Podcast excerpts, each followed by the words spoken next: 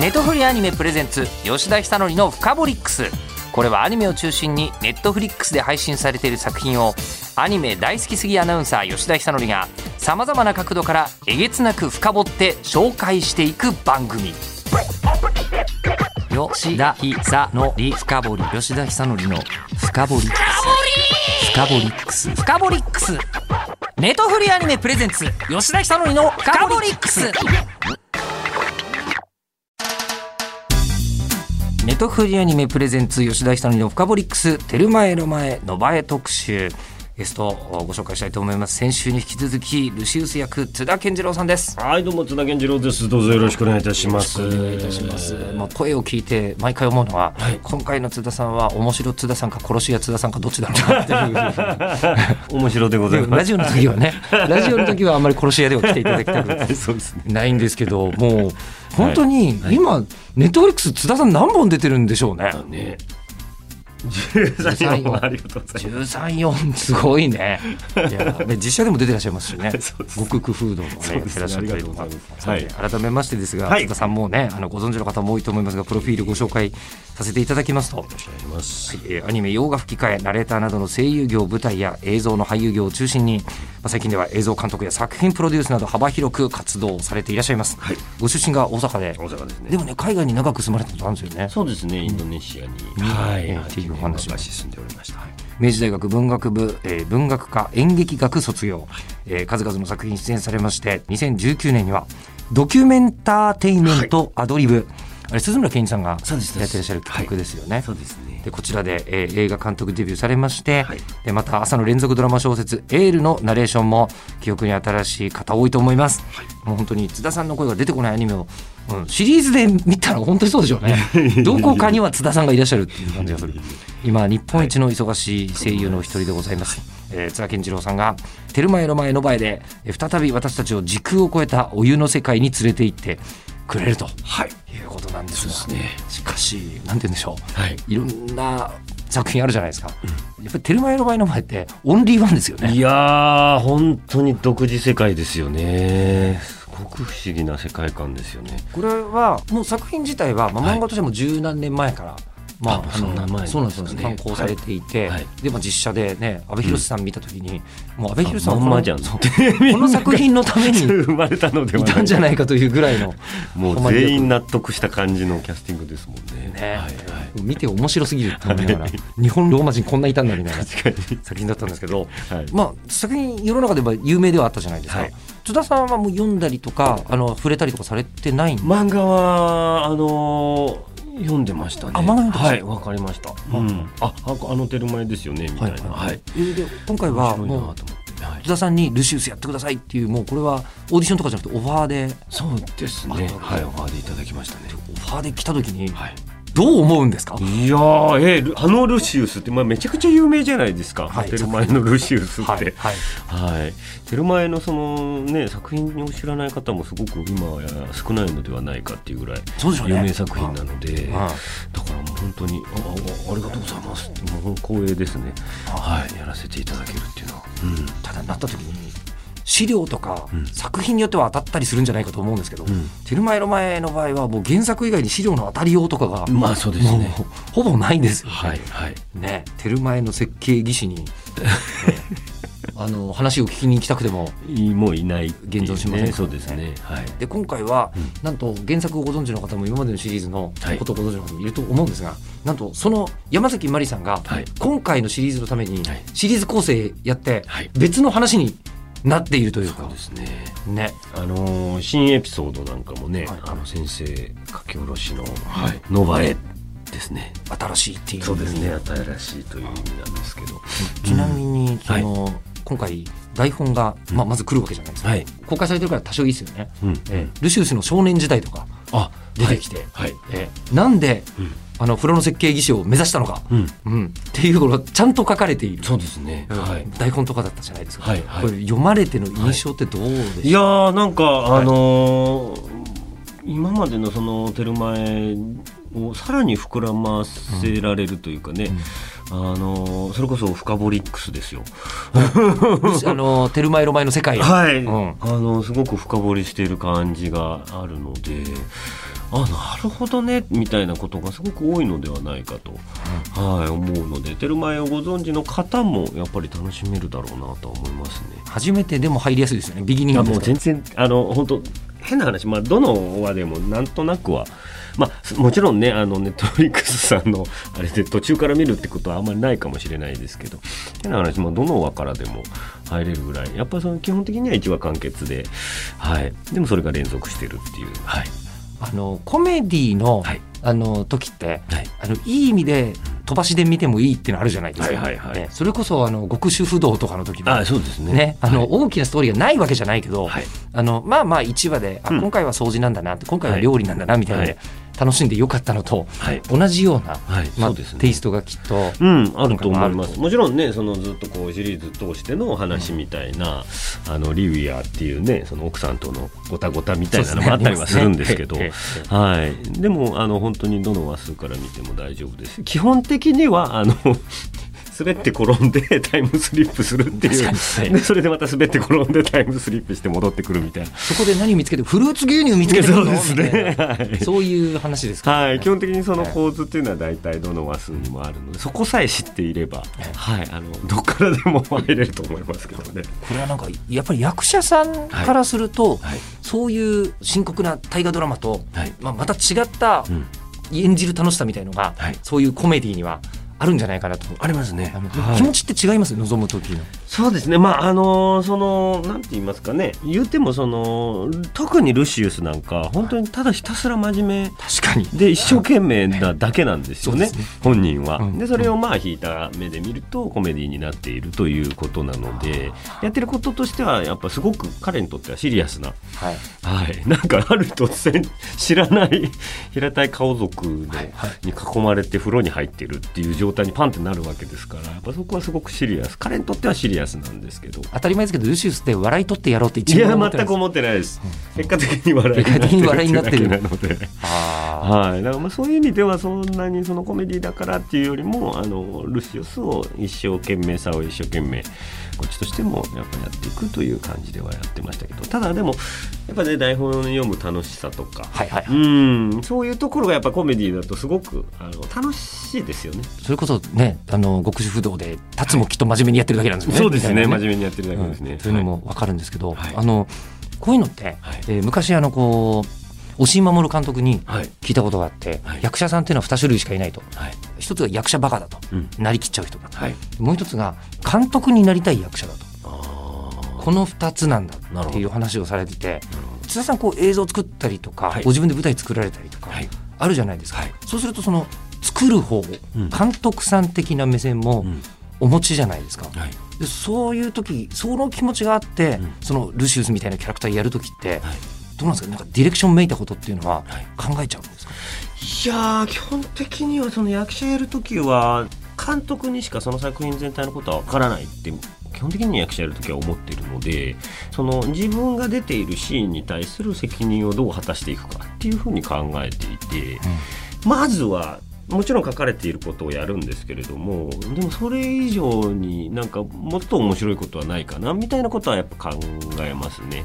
でいろんな素材をとにかく監督に提供して であのそれで料理してくださいみたいな。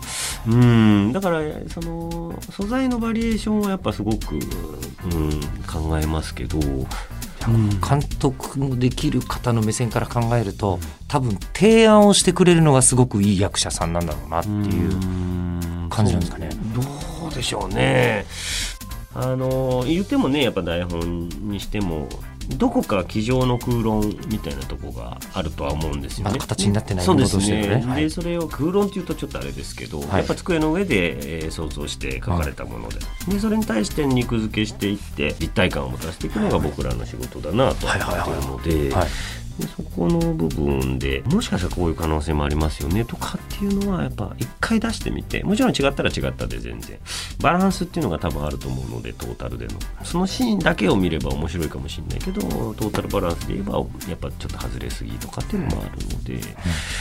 ただでも一回出してみてあのぜひチョイスしてくださいっていうふうには考えてますけどね。はい、で今回ね監督がはい。アフリカのサラリーマンとかをやっていらっしゃいました これもまた見事に透かしてくるコメディだったんですけどね。ええあの畳谷哲也さん、はい。ええで監督がヒプノシスマイクなどの百瀬雄一郎ですね。君はい。百瀬君、はい。ねだからもうあのコメディとか作ろうみたいなことになると手だれの人たちがそうですね。揃ってらっしゃるんですけど、そうですね。監督とのなんかルシウスこうしてくださいよみたいなやり取りってあったんですか？あんまり実はなくて。あもうもうでも津田さん指名ですもんね。そうですね、ね。だから結構その監督が本当におおらかなあそうなんですか？はすごくおおらかな監あは督で、あはあ一番いいお客さんなんですよ。いやいやめっちゃ楽しんでくれるそうなんです。だはあからね、なんかね、そういう意味ではすごく助かるというか、はいはいはいあの収録、えーまあまあ例えば A パートみたいな収録終わってで監督入ってきて。面白かったですみたいな。ことをおっしゃってくださるので。ありがとうございますみたいな、うん役者さんとしてはなんていうんでしょうとても本当ほっとしますし。楽しくまあコメディ楽しく作ってほしいですね。そうですね、うん。やっぱね、うん。そうなんですよ。もちろんね、あのこういうリクエストも当然飛んできますけど、でも基本的にはやっぱすごく監督が楽しんでくださってると。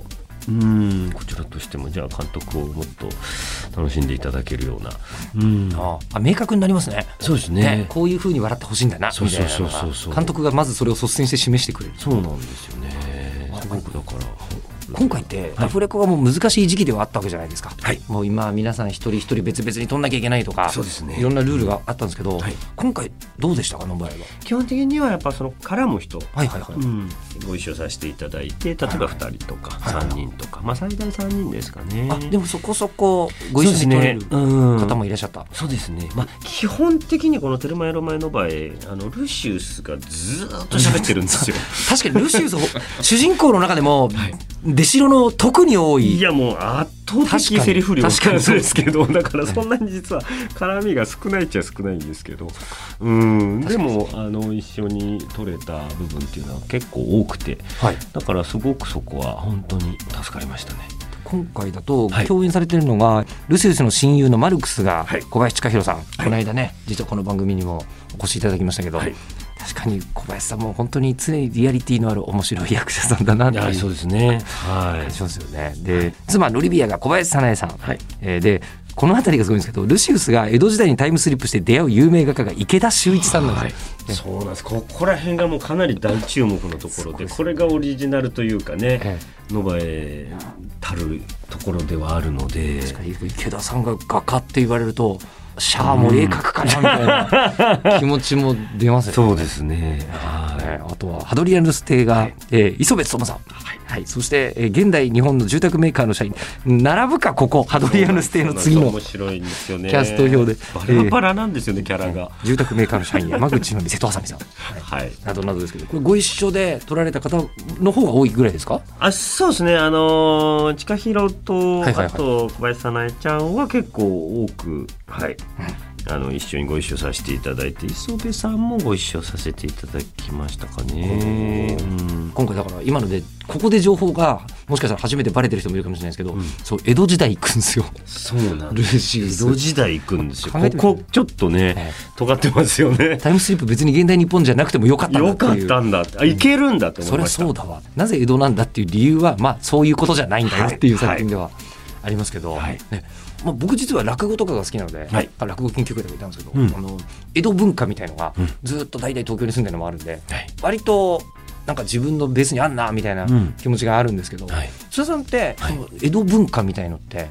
なんかすっごい落語に興味持って通い詰めたとか歌舞伎すごい見に行ってたんですよみたいなとかっていうのはあったりするんですか？がっつり掘り下げたっていうのはないんですけど好きは好きですねやっぱねなんかすごく文化的に豊かじゃないですか、うん。特にその庶民文化が花開いてるというか室町あたりはどっちかというと貴族文化、あの能楽とかああいうのが、はい、でそこからどんどんどんどん庶民文化になってそれの庶民文化のやっぱ中心地が江戸なのでそれはそれでかっこいいですよね。そこに江戸の息みたいなのがうん生まれてきてっていうのはやっぱすごくかっこいいなと思ってますけどね。ね、この間ねあの本村先生、はい。ね前回お話しいただいた東大名誉教授の先生もあの文化の庶民の乱熟がうん。重要だったみたいなはい。話をされてましたけど、うん。なんかね真面目に今のアニメとかを研究してる人に話を聞いてはい。思ったんですけどヨーロッパとか、まあ、中国もなのかな、うん。文化って基本的に皇帝とか貴族とかがうん。作るものだと。はい。で作ってでそれがいいものだよねっつって後に残るといううん。ものなんだけど現代のアニメとかそういう文化と日本のポップカルチャーだけ庶民に受けなきゃ何もなかったことになるっていう。庶民が自分でお金出して作ってるはい。珍しいエンターテインメント、まあ、芸術っていうよりエンターテインメントだよねみたいな。確かにエンタメですよね。そうそうエンタメが多いですよね。浮世絵とかもね僕北斎好きなんですけどあや。っぱりなんかあの庶民に受けることがすごく大事なので貴族に受けようが何しようがそんなことはどうでもいいと。庶民に受け入れられるってことがやっぱ大前提だからかなりエンタメ色が強いですよね。歌舞伎もそうですけど。うん。現代日本とはい。その元禄江戸文化と、さらにその古代ローマっていうのは、そういう目で見たらつながってんじゃないの？確かという感じがして今見るべき作品に、がうんあって、でここら辺の時代の人たちみんな共通するのが、はいみんな多分お風呂好きっていう。ああいいですね。ね日本はね現代でもお風呂みんな大好きですもんサウナブーム大サウナブームが来てたりちなみに津田さんはサウナーですか？サウナーではないです。サウナーではないはい。でもお風呂はすっごい好きです。ちなみにこの間ちらっと朝晩お風呂入るあそうなんです。もう浴槽使っちゃうんですよね。日に2回日に2回。結構時間取りますねそうですね。30分以上使ってますね。毎日？毎日昼夜にはい。だからあ合計そう1時間以上は絶対入ってますね。あそうなんですか、はいあらえーじゃあまず朝起きて朝起きてもうすぐじゃあもうこれはもうテレマイの前に入られる前からですね前からです前から。役作りでとかじゃないんです全然関係なく。はいえでも30分入ってるとなると、使ってる時間がそれぐらい長いそうですね。使ってる時間がめちゃめちゃ長いですね。お風呂タイムどうされてるんですか？スマホ出しちゃうこともありますよね、うん。最近の防水なんで、まあね。まあ、あと本持ち込んだりとか、はいはいあと何も読まずにぼーっとしたりとかっていうのはありますけどね、あでもあそれは朝も夜もっていう感じですか、そうですね。同じ感じですね。あらまあ、えーはいじゃあそのぼーっとしてる時間がないと、うん。やっぱりちょっとこうなんていうんですかねリズムが取れないというか、取れないですね。朝なんか特にシャワーだけでもねもちろんいいんでしょうけど、起きた気しないんですよね。始まらんみたいな、うんちなみに、はい。この間までお沖縄出身の声優さんとこの間お仕事しててはい。実家にこう浴槽がなかったと、あの沖縄の人ってうん。あったかいから、うん、ずーっと浴槽で体を温めるみたいな文化があんまないんだと、なるほど。暑いから。なるほど。シャワーで済ましちゃうって言ってるんですけどインドネシアにはい。お住まいだった頃ってはい。お風呂どうされてました？どうしてたんだろう？覚えてないな。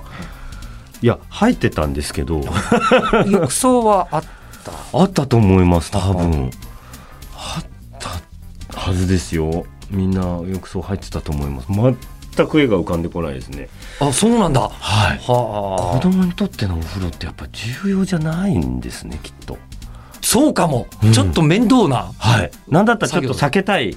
確かに。避けたい部分だから記憶にないのかもです。確かに大人と子供でのはい。大きな差の一つそこかもしれないですね。かもしれないですね。わーい温泉だっていう小学生はならないですねあんまり。それが温泉プールだったら最高ですけど。そうそうそう温泉プールはいい。最高ですけどね。露天風呂とかわーいとはならないですもんねあんまね。ならない。まあ外のお風呂ぐらいでテンション上がんなくもないかもしれないけど、まあでもそれぐらいですよね。子供にとってはちょっと暑いですもんね温泉街のおあんなに長々と入ってられる大人の気持ちがわからないわからない。大人になるとえもう出るの？もうちょっといようよいや思いますけどなねりますね。あります。ここが大人のポイント。うんなのかもしれないですかもしれないですね。だから温泉がすごく気持ちよくなったらもう大人になったってことかもしれないですね。温泉はちょこちょこ行かれますか？あちょあーでも今はね、まあ、こういうご時世なので全うん然あれですけど基本的には行ってましたね。あ、うん。もうお時間できたらせっかくの休みだから温泉かなみたいな。そうですね、はいやっぱり風呂入りたいですね。特に露天がいいですねやっぱり、気持ちいいですよね、寒いところの方がやっぱりいいですよねあ露天ってなんか。ほてったところで外に出ると。最高ええ。もう体の芯は温まってるけど表面はちょっと冷たいああ最高ですね。あの感じいいですよ最高です、もう本当に。あその風呂入りて。上がってからまた何か一杯 何飲んでもうまいそうですよね。そうなんです。僕酒飲まないからああいう時酒飲みだったらあそうなんです。飲めないんですよ。ど。はい。そこはそうですね。そうなんです。声はちょっと酒焼けしてるんですけど。ね酒に酒飲めない。キャラは酒豪多いやそうそうですね。酒飲み多いですね。すごく。ははあ最近僕あのウェルビーイングっていうことがちょいちょい言われてまして、いうん。まあ、要はよくあるみたいな今まで幸せってなんだろうみたいなことを考えてたのが、はい。もうちょっと、うん、ちゃんと考えないと、本当に幸せって分かんなくないみたいなことがうん。割と最先端で言われていて、ウェルビーイングウェルビーイングなん。か今まで何かを成し遂げると幸せみたいな言い方だったじゃないですか。確かに。それは well-doing だとおおなるほど。何かをするということでなるほど。よくいるウェルビーイングってい。う言葉がすごいこう大切だと言われてその専門家の方と対談して本出したりしたんですけど、はい。それで言うと、結局最後何が大切かっていうと、ん。布団とご飯と風呂なんですって、結局三大人生の三大要素ってことですね。そうそうなんですよ。で観光地に何もなくてもこの3つが充実してればもういいじゃん。確かにそれだけで絶対成立しますもんね。そうまいご飯と素敵な宿とあと素敵なお風呂があれば、ええ。しかもそれは別に豪華じゃなくてもいい。でこれをどうやら世界中で日本人だけが分かってるっぽいぞと。すげえ。いう話をその石川良樹さんという先生がはいしてて本当にそうだなと思って。確かに。ね。でこれを日本人はアニメから学んでると。でどどういうことですかって言ったら日本で一番長く続いた作品の一つは何だと思うと。はい。言われて日本昔話だと。はい。でその日本昔話って最後に「人間っていいな」でそう歌ってるんですよ。確かに。僕は僕は。そうですよね。ね。あおいしい高い布団と高い布団。えー美味しいごご飯飯と。とそして、えー、こうあのお風呂が出てくるんですよちゃんと。いやこれあれってだから人間っていいなって歌は人間が歌ってる歌じゃなくて、人間以外の存在が人間を見ていいなと思う羨ましいぞってことなんですね。はあと聞いてなるほど。風呂ってそんな大切なんですね。確かにいや本当そう思うんですよ。昔はやっぱあんま浴槽使ってなかったんですよ。あそうなんですか？そうなんです。若い頃はお忙しくてみたいな。いや、はい。というかなんか多分そのシャワーでいいじゃんあみたいな感性だったんですけど、やっぱ年重ねてきてからやっぱその浴槽に入るようになってきてあの時間は特に何もない。うん。なんか doing じゃない時間なんですよね。 being being なんですよね。もちろんそのね本を読むとかそれこそね映像を見るとかそれもありですけど何もしないをするみたいなところなのであれ豊かな時間ですよね。やっぱり今は分かりましたけどシャワーは well-doing ではい。お風呂はウェルビーイングなんですねですねきっと。きっとそんな感じはしますね。そうですよね。シャワーって目的がすごく明確じゃないですか。とにかく体を洗って清潔にする、そうはそうだって話以上って感じじゃないですか、うんうん。でもね風呂って清潔にするを目的にしてないですもんね。あ特に浴槽はね。あはあいいですね。あなんかね。いやもうこれ多分古代ローマ人は知ってたんですよ。知ってたんですね。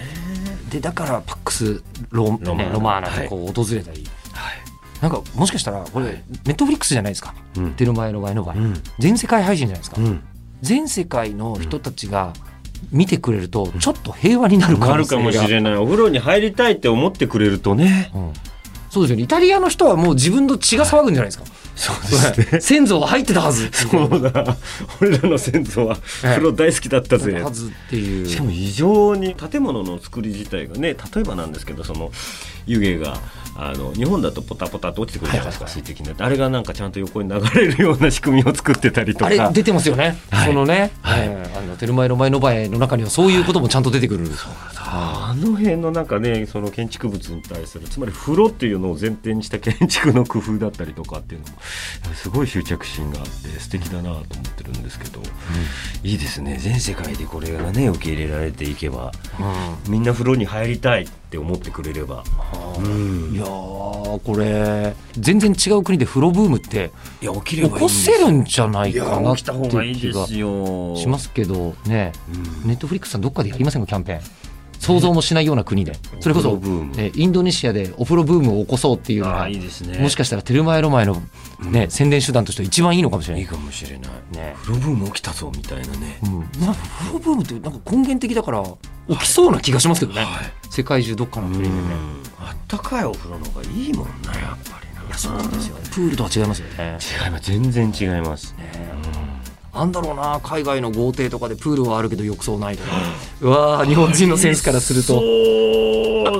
ありそう日本人のセンスからすると。信じられないです。もうどれだけ風呂をね、豪華にするかの方に行っちゃいますもんね。絶対その方がいい。絶対それはいい。サウナ付きの気持ちは若干わかるよ。わかります。作りたい人たちの気持ちは。それはわかります。いや世界中の風呂回りたいですね。いいですね。ね教えてもらいたいけどでも本当になんか日本とローマ行ったら終わっちゃう感じもするんですよね。確かに。お風呂に関してはね。変なとこであのエジプトを一人旅してたことがあるんですけどバックパッカーで、はいはい学生の頃に、はい。あの砂漠の復興外れの方にオアシスっていうのがあって。おおはいああのオアシスが温泉が湧いてるからオアシスが出来上がってたとこで。温泉が湧いてるから？そうなんです。水が湧いてるじゃなくて温泉だったんですよ、はい。それが、はい。うん。あったかくなきゃいけなかったいやそういうわけじゃなくて偶然？暖かかったんです偶然地脈の問題とかなんですね？はい。温泉じゃんと思って、はいはい。誰も入ってないんですよ。え？その村のなんか一角にビーってなんか。で子供がそこにパンツも履かずにビーって遊んでるだけ。で水遊びみたいな感じそうですそうです、ね。でもこれ温泉じゃん、ん。やっぱ入りましたよ、誰も入ってないけどまあ、日本人の本能としては本能としてやっぱ入っちゃいましよたよね。あ。エジプトの砂漠のオアシスの温泉にやっぱ入りました。それなんかエジプトの湯っていうタイトルつけたいですね。やつけたいですね。めちゃめちゃ暑いんですよもう。めちゃめちゃ暑いんだけどやっぱ温泉は入りますね。暑いからこそ汗も流したいですもんね。ややっぱり最高でした。最高でした。はあ子供と一緒に遊びましたけど。周りのあ大人のところにはなんかリアクションされなかったいや大丈夫でしたね。大丈夫でうん、あなんか風呂入ってんだなんか。物好きな日本の人そうなんかかどこの東洋人かなみたいな感じですけど。うん。暑いところでこんな暑いとこ入っちゃって大丈夫なのかな？みたいな。最高でした、電気もない村だったんですけどね、うん。いいやそうなんですね、はい。めちゃくちゃ面白い体験されてます温泉はあるんだみたいな。最高です。あれもうちょっと開発した方がいいんですけどねきっと。これはエジプト編作れるんじゃないですか？はいね。山崎まり先生に提案したいところかもしれませんそうですね。すみません。改めて、まあはい。今日から全世界独占配信がはい「テルマエルマエの前」はい。あの始まったわけなんですけども、はい。津田さんから、はい。ちょっともし一言ここでいただくならなことかなというそうですね。やっぱ出る前のロマエあの今までにもねそのそれこそ先ほどもお話ししましたけど実写版もあればアニメにもなっている。で漫画ももうものすごく市民権を得ている。あの大ヒット作なんですけれどもここに来て、えー全世界配信でノバエとしてですね、えー新しく何よりもですねその山崎まり先生あの自らがお書きになった池田修一さん、はい、出演の江戸時代トリップっていうのもあったりして、まあ、また新しいあのテルマエが見られると思いますので、えーご存知の方もあのまだあの見たことないぞっていう方もですね、えーかなりいろんな人に楽しんでいただける作品になっていると思いますのでぜひぜひまずは1話えー見ていただけるといいかなと思ってますので、えーどうぞよろしくお願いいたします。確かに知ってる方も知らない方もって作品ですねこれね。そうですね。今ね、はい。テルマエの前の場合はね、ということで、えー今日のゲストテルマエの前の場合から津田健次郎さんにお越しいただきました。どうもありがとうございましたネットフリーアニメプレゼンツ吉田久典のフカボリックス。番組ツイッターもあります。アットマークフカボリックスをぜひフォローしてください。ではまたお会いしましょう。ネットフリーアニメプレゼンツ吉田久典のフカボリックス。ここまでのお相手は日本放送アナウンサーの吉田久典でした。